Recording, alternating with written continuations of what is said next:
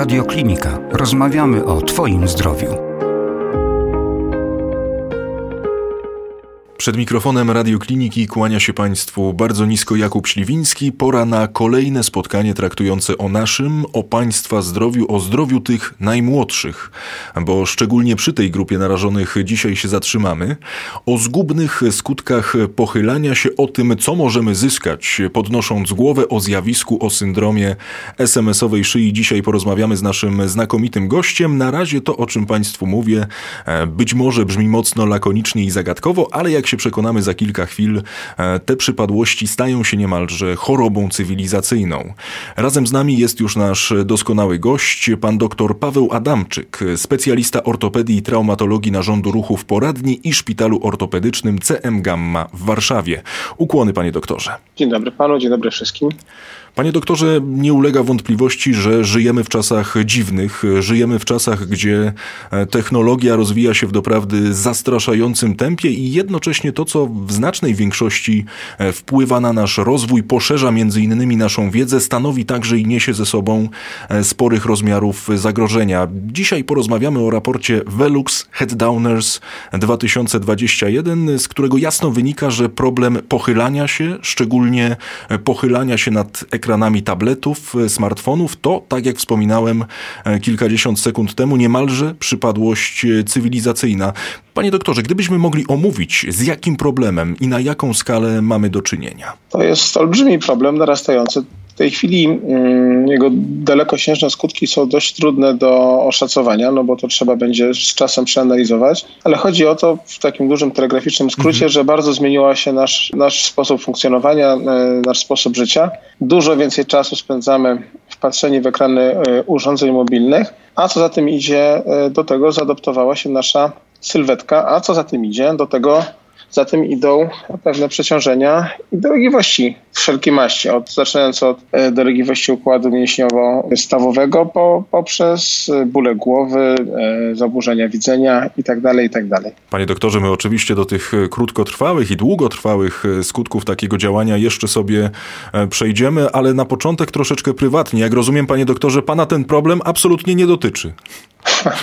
Oczywiście, że dotyczy i to niestety najgorsze jest to, że jestem tego świadomy. Tutaj chodzi o to, że, że po prostu nie da się nie patrzeć w ekrany, tak? bo to, to jest, też jest nasze narzędzie pracy. W tym momencie odbywamy ten wywiad zdalnie i oczywiście gapię się w ekran laptopa, który stoi przede mnie, przede mną z otwartym raportem, żeby w każdej chwili móc się podeprzeć cyframi. Natomiast nie da się, nie, nie, da się, nie da się tego ominąć, e, natomiast trzeba mieć tą świadomość i wdrożyć pewne racjonalne kroki profilaktyczne. I my oczywiście o tych racjonalnych, profilaktycznych krokach także będziemy rozmawiali.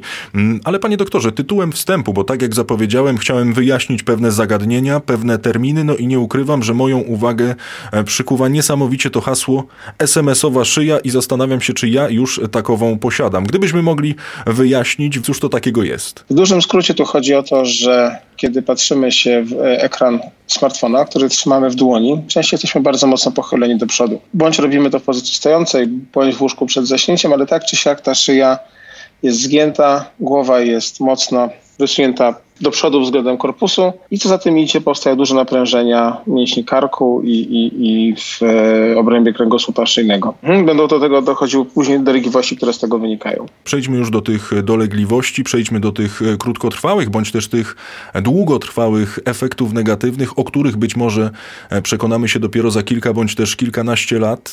Pan doktor już troszeczkę na ten temat wspomniał, troszeczkę przytoczył kilka przykładów. Gdybyśmy mogli to rozwinąć, jakie niosą za sobą negatywne skutki właśnie takie działania związane z tym nadmiernym pochylaniem się. Tu już można absolutnie zostawić te telegraficzne skróty i można wymieniać, można objaśniać i tak dalej, i tak dalej. To jest taka troszeczkę akademicka dyskusja. Możemy sobie te objawy, patologie podzielić na, na, na kilka grup. Ja jestem ortopedą, więc zacznę od swojego mhm. podwórka. W związku z tym tutaj chodzi o to, że mięśnie, które jakby starają się tą głowę utrzymać w odpowiedniej pozycji. Ten balans trochę tak jak w antywjachcie, on ulega zachwianiu. To powoduje przeciążenia, które powodują po prostu ból.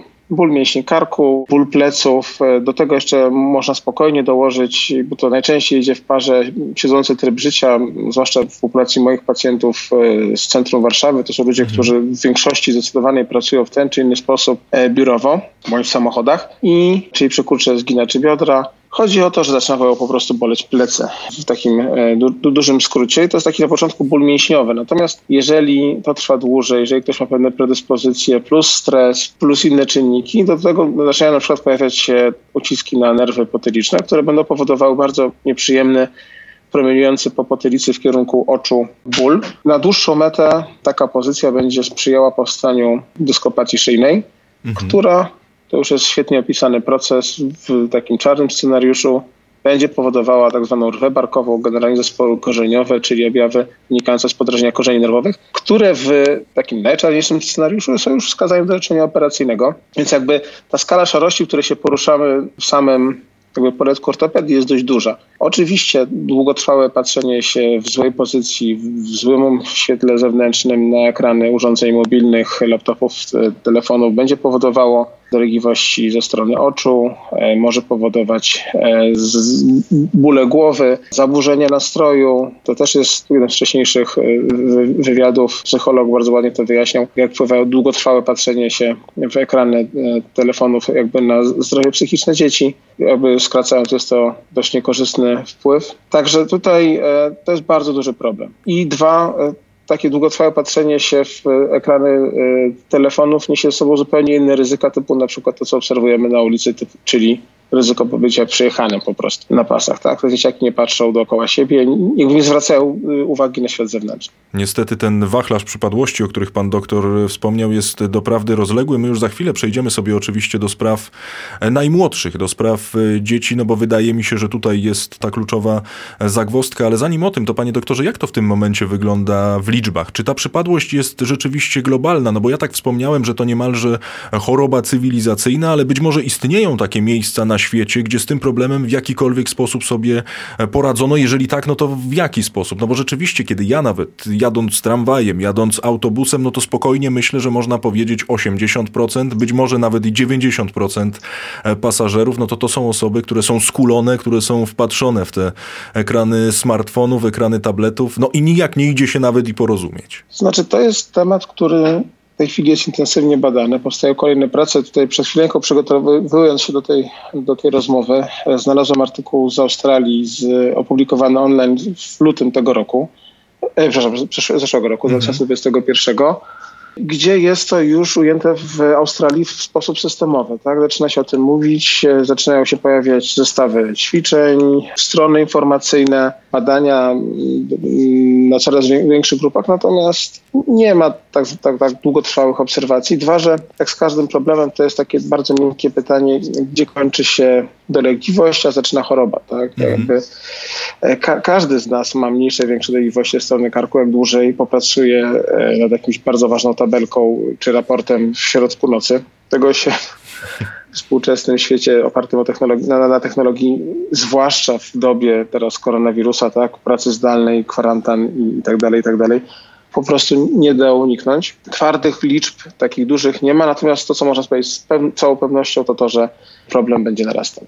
Panie doktorze, no właśnie, jak mniemam, ta sytuacja e, znacząco pogorszyła się w czasach bieżących, w dobie pandemii, gdzie chcąc, nie chcąc, tak jak pan także wspomniał, e, niekiedy jesteśmy zmuszeni do pracy zdalnej. Ta praca zdalna jest nam rekomendowana, a co za tym idzie i pozycja na przykład wpatrywania się w ekran jest e, często niewłaściwa. Czy pan jako doktor zauważa rzeczywiście taką tendencję, która jest, nie chcę powiedzieć dramatyczna, ale czy rzeczywiście tych pacjentów z tego typu dolegliwościami przybywa? No i pytanie, tu już troszeczkę wchodząc w te alternatywne metody, w te sposoby niejako pomocy sobie samemu, co należałoby zrobić, żeby takich właśnie przypadłości unikać? To są dwa pytania, na tak też spróbuję odpowiedzieć na pierwsze, więc to jest jeszcze inna kwestia. Mianowicie ja jestem chirurgiem ortopedą, tak? I, i, i tak naprawdę 90 6% tych pacjentów, to statystyka wysyna z palca, mhm. ale generalnie zdecydowana, zdecydowana większość nie powinna trafiać do mnie, tylko powinna trafiać do fizjoterapeutów, bo to jest problem, który jest zaburzeniem biomechanicznym, które da się odwrócić, tak? które da się dość sprawnie zaradzić. Może później omówimy jakby sytuacje, w których właśnie warto udać się do, do ortopedy czy do neurochirurga, do kogoś w każdym razie zajmującego się dyskopatią. Jakie objawy powinny budzić niepokój? A teraz jak wracając do mhm. drugiej części wypowiedzi, czyli co możemy z tym fantem zrobić, jak możemy temu zaradzić, no to e, oczywiście są pewne rzeczy, na które mamy wpływ i na które nie mamy wpływu. Znowuż tak akademicki, akademicki podział, tak? Czyli na przykład no, swojego szefa za bardzo zmienić nie możemy, albo ra, inaczej rasa dobrze, natomiast e, możemy zmienić nasze stanowisko pracy na tyle, na ile to jest oczywiście możliwe, zwłaszcza w domu. I tutaj bardzo ciekawy aspekt, mianowicie w domu duża część osób ze względu na warunki lokalowe po prostu pracuje przy stole kuchennym, e, przy jakimś stoliku telewizyjnym, na laptopie z małym ekranem i tak dalej, w pozycji pochylonej do przodu na siedząco. Oczywiście idealna sytuacja byłaby taka, żeby patrzeć przed siebie, żeby mieć możliwość regulacji poziomu wysokości blatu. Tak, są takie stoły dostępne nawet w dużych sieciach e, z meblami, gdzie można sobie w łatwy sposób ten, tą wysokość blatu elektrycznie lub ręcznie regulować. Tutaj zahaczamy w ogóle o inny temat, czyli konsekwencje siedzącego trybu życia. Też taką kiedyś e, pracę przeglądałem. Jak na długie przebywanie w jednej pozycji reaguje nasz e, metabolizm. A te rzeczy są ze sobą bardzo mocno powiązane w tej sytuacji. Więc na przykład są specjalne krzesła, które zawierają w sobie rodzaj sprężyny. Ta grupa produktów nazywa się Swapper. To są takie krzesła, które, które uginają się pod naszym ciężarem ciała, które cały czas aktywują mięśnie głębokie, to core stability do tego, żeby pracowały. Yy, rozwiązaniem prostszym jest poduszka sensomotoryczna podkładana pod pupę, czy takie piłki dmuchane szwedzkie. Te piłki były mi taki moment zachwytu kilka, kilka lat mhm. temu. Bardzo dużo ich się w domach pojawiło, natomiast one z moich obserwacji osobistych są po prostu niepraktyczne, bo są wielkie wygodnie się na nich siedzi na dłuższą metę i są kłopotliwe. Natomiast jest to super narzędzie do, e, do ćwiczeń e, tych profilaktycznych, o których później będziemy mówili. No właśnie, no to panie doktorze, myślę, że to jest odpowiedni moment, żeby, żeby powiedzieć o tych e, ćwiczeniach, żeby w jakikolwiek sposób zaradzić. Ja tutaj chciałbym się szczególnie skupić faktycznie na tej najmłodszej grupie odbiorców, no bo tak jak wspominałem i myślę, że pan doktor się także z tym ze mną zgodzi, że ten problem, ten problem, o którym dzisiaj rozmawiamy, no on jest głównie skierowany do młodych, no bo chyba nie ma takich takich alternatyw, nawet myślę sobie tutaj o tej nauce zdalnej i tak dalej, i tak dalej, że oczywiście jest ta edukacja i oczywiście są przygotowywane lekcje, ale no chyba nie zwraca się uwagi na ten problem, że dziecko często i te kilka godzin no, siedzi w pozycji no, no niewłaściwej po prostu. Z perspektywy zarówno ortopedy, jak i rodzica dwójki dzieci w pierwszej części podstawówki, to jest duży problem. No, wytyczne są takie, nawet z tego australijskiego raportu, o którym, do którego dotarłem, że generalnie dzieci są różne wersje, ale generalnie, żeby ograniczyć dzieciom czas ekranowy do godziny dwóch dziennie. Zdajemy sobie wszyscy sprawę, że w polskich realiach na nauczaniu zdalnym no nie ma takiej opcji, no bo inaczej dzieci będą miały duży problem w szkole, tak? Więc e, te dzieciaki spędzają po 5-7 godzin dziennie, czasem i więcej e, przed ekranami komputerów. To jest audycja o dzieciach, ale skierowana do rodziców, więc jakby tutaj duży apel. No my musimy tym dzieciakom zapewnić warunki do odpowiedniego ruchu i świecić przykładem. Nie możemy wymagać od dzieci, no weź rusz się, a sami w tym samym czasie oglądać filmy na YouTubie, tak? Jest tutaj, dzieci to natychmiast wyłapią i na dłuższą metę będzie to oczywiście e, nieskuteczne. Więc jakby reasumując, to zalecenie godziny, dwóch dziennie przed ekranami telefonu, smartfonów dziennie to jest, wydaje się być rozsądne, aczkolwiek trudne do zrealizowania w okresie teraz e, zimowym, złej pogody, krótkiego dnia i wszechobecnych kwarantan. Druga rzecz, no zapewnieniem tego ruchu, tak. E, tutaj zawsze pojawia się pytanie rodziców w gabinecie, który sport dla Krzysia czy Helenki jest najbardziej odpowiedni odpowiedni i tutaj nie ma żadnej dobrej odpowiedzi. Najprostsza jest taka, którą ja zawsze udzielam, że ten, który Piotruś czy Helenka lubią, który jest blisko domu i, rodzice to też finansowo udźwigną. Chodzi o to, żeby ten dzieciak szedł z radością na, na, na, na zajęcia, a nie, nie traktował tego jako karę. Tak? To, mhm. Tutaj wyższość piłki nożnej nad e, tenisem albo, nie wiem, brazylijskim jiu w ogóle jakby nie, nie ma znaczenia. Tak, wszystkie względy. Chodzi o to, żeby ten dzieciak miał tą przynajmniej godzinę dobrego jakościowo ruchu w ciągu doby nieprzerwanego ruchu zagwarantowaną. Można to monitorować. W tej chwili e, rynek gadżetów elektronicznych rozwija się w bardzo szybkim tempie i właściwie w tej chwili każdy smartfon e, ma funkcję monitorowania naszej aktywności. Może nas motywować alarmami, które się będą włączały co pewien czas. My też możemy sobie tak ustawić nasz dzień i Dzień Dziecka, żeby te przerwy się wplatały w tę jego aktywność. Tak? E, możemy to organizować poprzez, no nie wiem, najprostsze rzeczy typu wynoszenie śmieci. Tak? No i to jest jakaś forma aktywności już. E, lepsze na pewno od siedzenia przed, przed komputerem przez no, zajęcia zorganizowane, takie usystematyzowane. Panie doktorze, pan jako specjalista ortopedii, chciałbym się właśnie odwołać do pańskich aktualnych doświadczeń związanych z kontaktami e, z pacjentami, nie tylko już w tym momencie tymi najmłodszymi. Przede wszystkim jakie są wnioski z tych wizyt, z tych, z tych konsultacji z pacjentami? Dwojakie, bo tak, w momencie, w którym się cała pandemia rozpoczęła, bo rozumiem też, że to głównie o ten aspekt chodzi. Był to taki okres lockdownu takiego silnego, bardzo dużo ludzi e, pracowało wyłącznie z domu, siedziało w tych domach, byli zamknięci całymi rodzinami. Ludzie się, tak jak całe społeczeństwo ostatnio, modne słowo, spolaryzowali. Tak?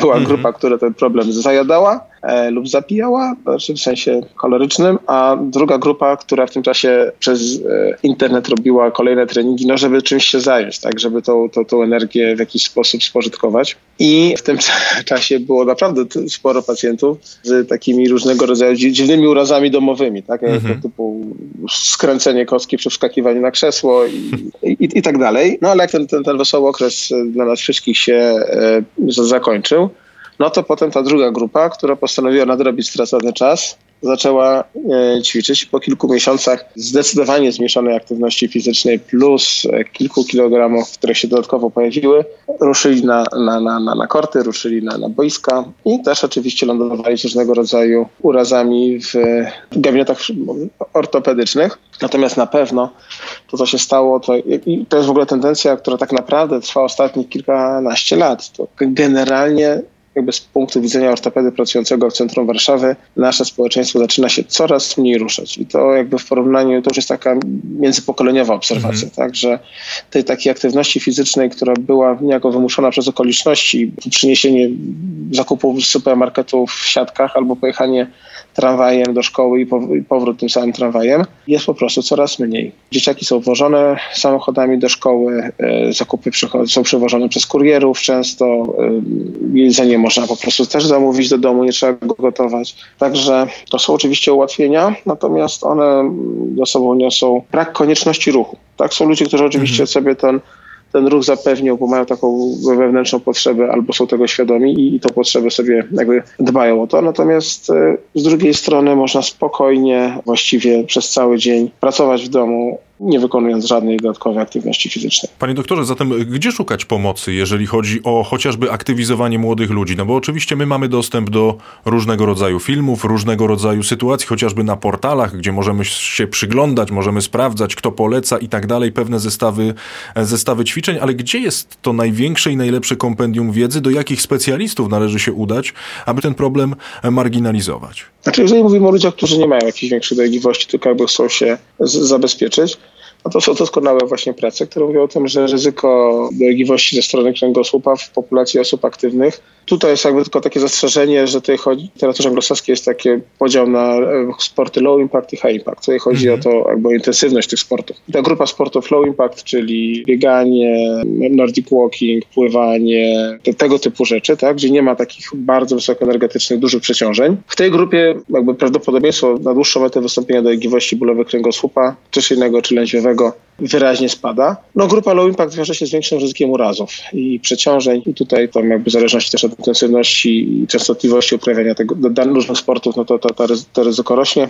Tutaj dość nieciekawe statystyki ma piłka nożna. Paradoksalnie, tak, no bo to jest w sumie jeden z najbardziej popularnych sportów w Polsce jeżeli chodzi o masowość. Moja interpretacja tego jest taka, że bardzo dużo osób, które uprawia piłkę nożną, na przykład po 30, to są ludzie, którzy kiedyś byli bardzo aktywni, nieźle grali i generalnie tego ruchu mieli dużo, potem na przykład te kilogramy się pojawiły i po lockdownie przykład postanawiały schudnąć przez piłkę nożną, a do niej trzeba mieć tak, tak, tak zwaną bazę, tak? No, trzeba być wybieganym, trzeba mieć tą koordynację, czucie piłki i tak dalej, a jak się tego nie ma, po, po dłuższej przerwie człowiek by chciał, a ciało jakby nie do końca nadąża za głową. I, no i tutaj jest, jest, jest, jest pole do powstawania kontuzji. Ale wracając do, do brzegu, no to u osób, które jakby profilaktycznie chcą się zabezpieczać, mhm. to po prostu dobry jakościowo ruch, dużo rozciągania, dużo wzmacniania mięśni pleców. Natomiast jeżeli chodzi o osoby, które już mają dolegliwości, tak jak wspomniałem wcześniej, no kluczowymi postaciami są fizjoterapeuci, nie ortopedzi. To jest bardzo często jakby błąd, też, też czasami z pacjentami muszę na ten temat rozmawiać, że to jest proces, tak, tak. Wrzucenie pewnych przykurczy, rozciągnięcie, wzmocnienie grup mięśniowych, to jest proces, proces, który musi trwać kilka tygodni, kilkanaście, no po prostu nie przeskoczymy tego. Tak jak w każdym e, treningu są tak zwane cykle, tak, które trzeba sobie jakoś tam porozpisywać i, i, i trenerzy układają te treningi kilka tygodni do przodu. Tu jest bardzo podobnie. Tak? To jest proces, plus trzeba wykazać się pewną dozą cierpliwości. Jakby nie należy się spodziewać, że po jednym dotknięciu czy jednym masażu dolegliwości cudownie ustąpią. Aczkolwiek właśnie to jest też e, ważna rzecz, że fizjoterapeuci, masażyści potrafią zdziałać cuda w takim e, naprawdę ostrym momencie, kiedy te dolegliwości są, są, są duże, kiedy to spięcie kapturów i, i, i pleców jest naprawdę intensywne wtedy taki, e, nazwijmy to masaż leczniczy, fizjoterapeuci nie lubią tego określenia, mhm. ale on działa cuda. Panie doktorze, ja tak e, słucham pana z zaciekawieniem. My oczywiście już zmierzamy do końca naszego dzisiejszego spotkania. No i zastanawiam się nad e, wnioskami, zastanawiam się nad predykcjami na te kolejne miesiące i kiedy tak słucham pana, no to wydaje mi się, że jednak chyba najlepiej nie jest. Więc gdybyśmy mogli ze słuchaczami radiokliniki rozstać się jednak jakimś pozytywnym, jaskrawym przekazem, to co by pan powiedział e, naszym słuchaczom przede wszystkim? Znaczy, że na pewno nie, nie trzeba tego problemu demonizować i że jest to w dużej mierze zależne od nas. W związku z tym możemy w znaczącym stopniu zapobiegać i przeciwdziałać tego typu przeciążeniom. I kluczem wcale właśnie nie jest chirurg ortopeda, tylko zmiana stylu życia tak naprawdę. Odpowiednia ilość ruchu, odpowiednie e, oświetlenie, stanowisko pracy, e, siedzisko, na którym siedzimy, pozycja ekranu, a w momentach, kiedy zaczynają te dolegliwości się pojawiać, to trzeba zaprzyjaźnić się z fizjoterapeutą, który mieszka możliwie, który pracuje możliwie niedaleko i do niego pierwszego skierować swoje kroki, oby jak najrzadziej trzeba było udać się do ortopedy, bo to jest, to znaczy, że już jest problem taki naprawdę istotny. A jeżeli chodzi o dzieci, no to musimy im dać przykład, tak? W związku z tym ta, ta nasza zmiana nawyków yy, przełoży się bardzo pozytywnie na dorosłe życie naszych dzieci. Niby takie proste, no a jednak różnie z tym bywa, ale miejmy nadzieję... Banalnie, prawda? Ale prawda? z własnego doświadczenia wiem, że to wymaga du dużo, dużo pracy, tak się mówi, godzina e, do dobrego jakościowo ruchu w, w ciągu dnia. W takich momentach spięcia zawodowego to wcale nie jest takie proste ale miejmy nadzieję, że naszym słuchaczom, słuchaczom radiokliniki, a także mnie, a także i panu doktorowi to wszystko się jak najbardziej uda. No i że za te kilka lat, kiedy się spotkamy ponownie na antenie radiokliniki, no to jednak te tendencje będą zniżkowe. W co w tym momencie troszeczkę trudno uwierzyć, ale zobaczymy. Miejmy nadzieję, że tak rzeczywiście będzie. Pan doktor Paweł Adamczyk, specjalista ortopedii i traumatologii narządu ruchu w poradni i szpitalu ortopedycznym CM Gamma w Warszawie był gościem radiokliniki. Panie doktorze, ogromna przyjemność. Bardzo, bardzo serdecznie dziękuję. Dziękuję panu, Dziękuję Państwu. Do usłyszenia. Więcej audycji na stronie radioklinika.pl i w naszej aplikacji mobilnej.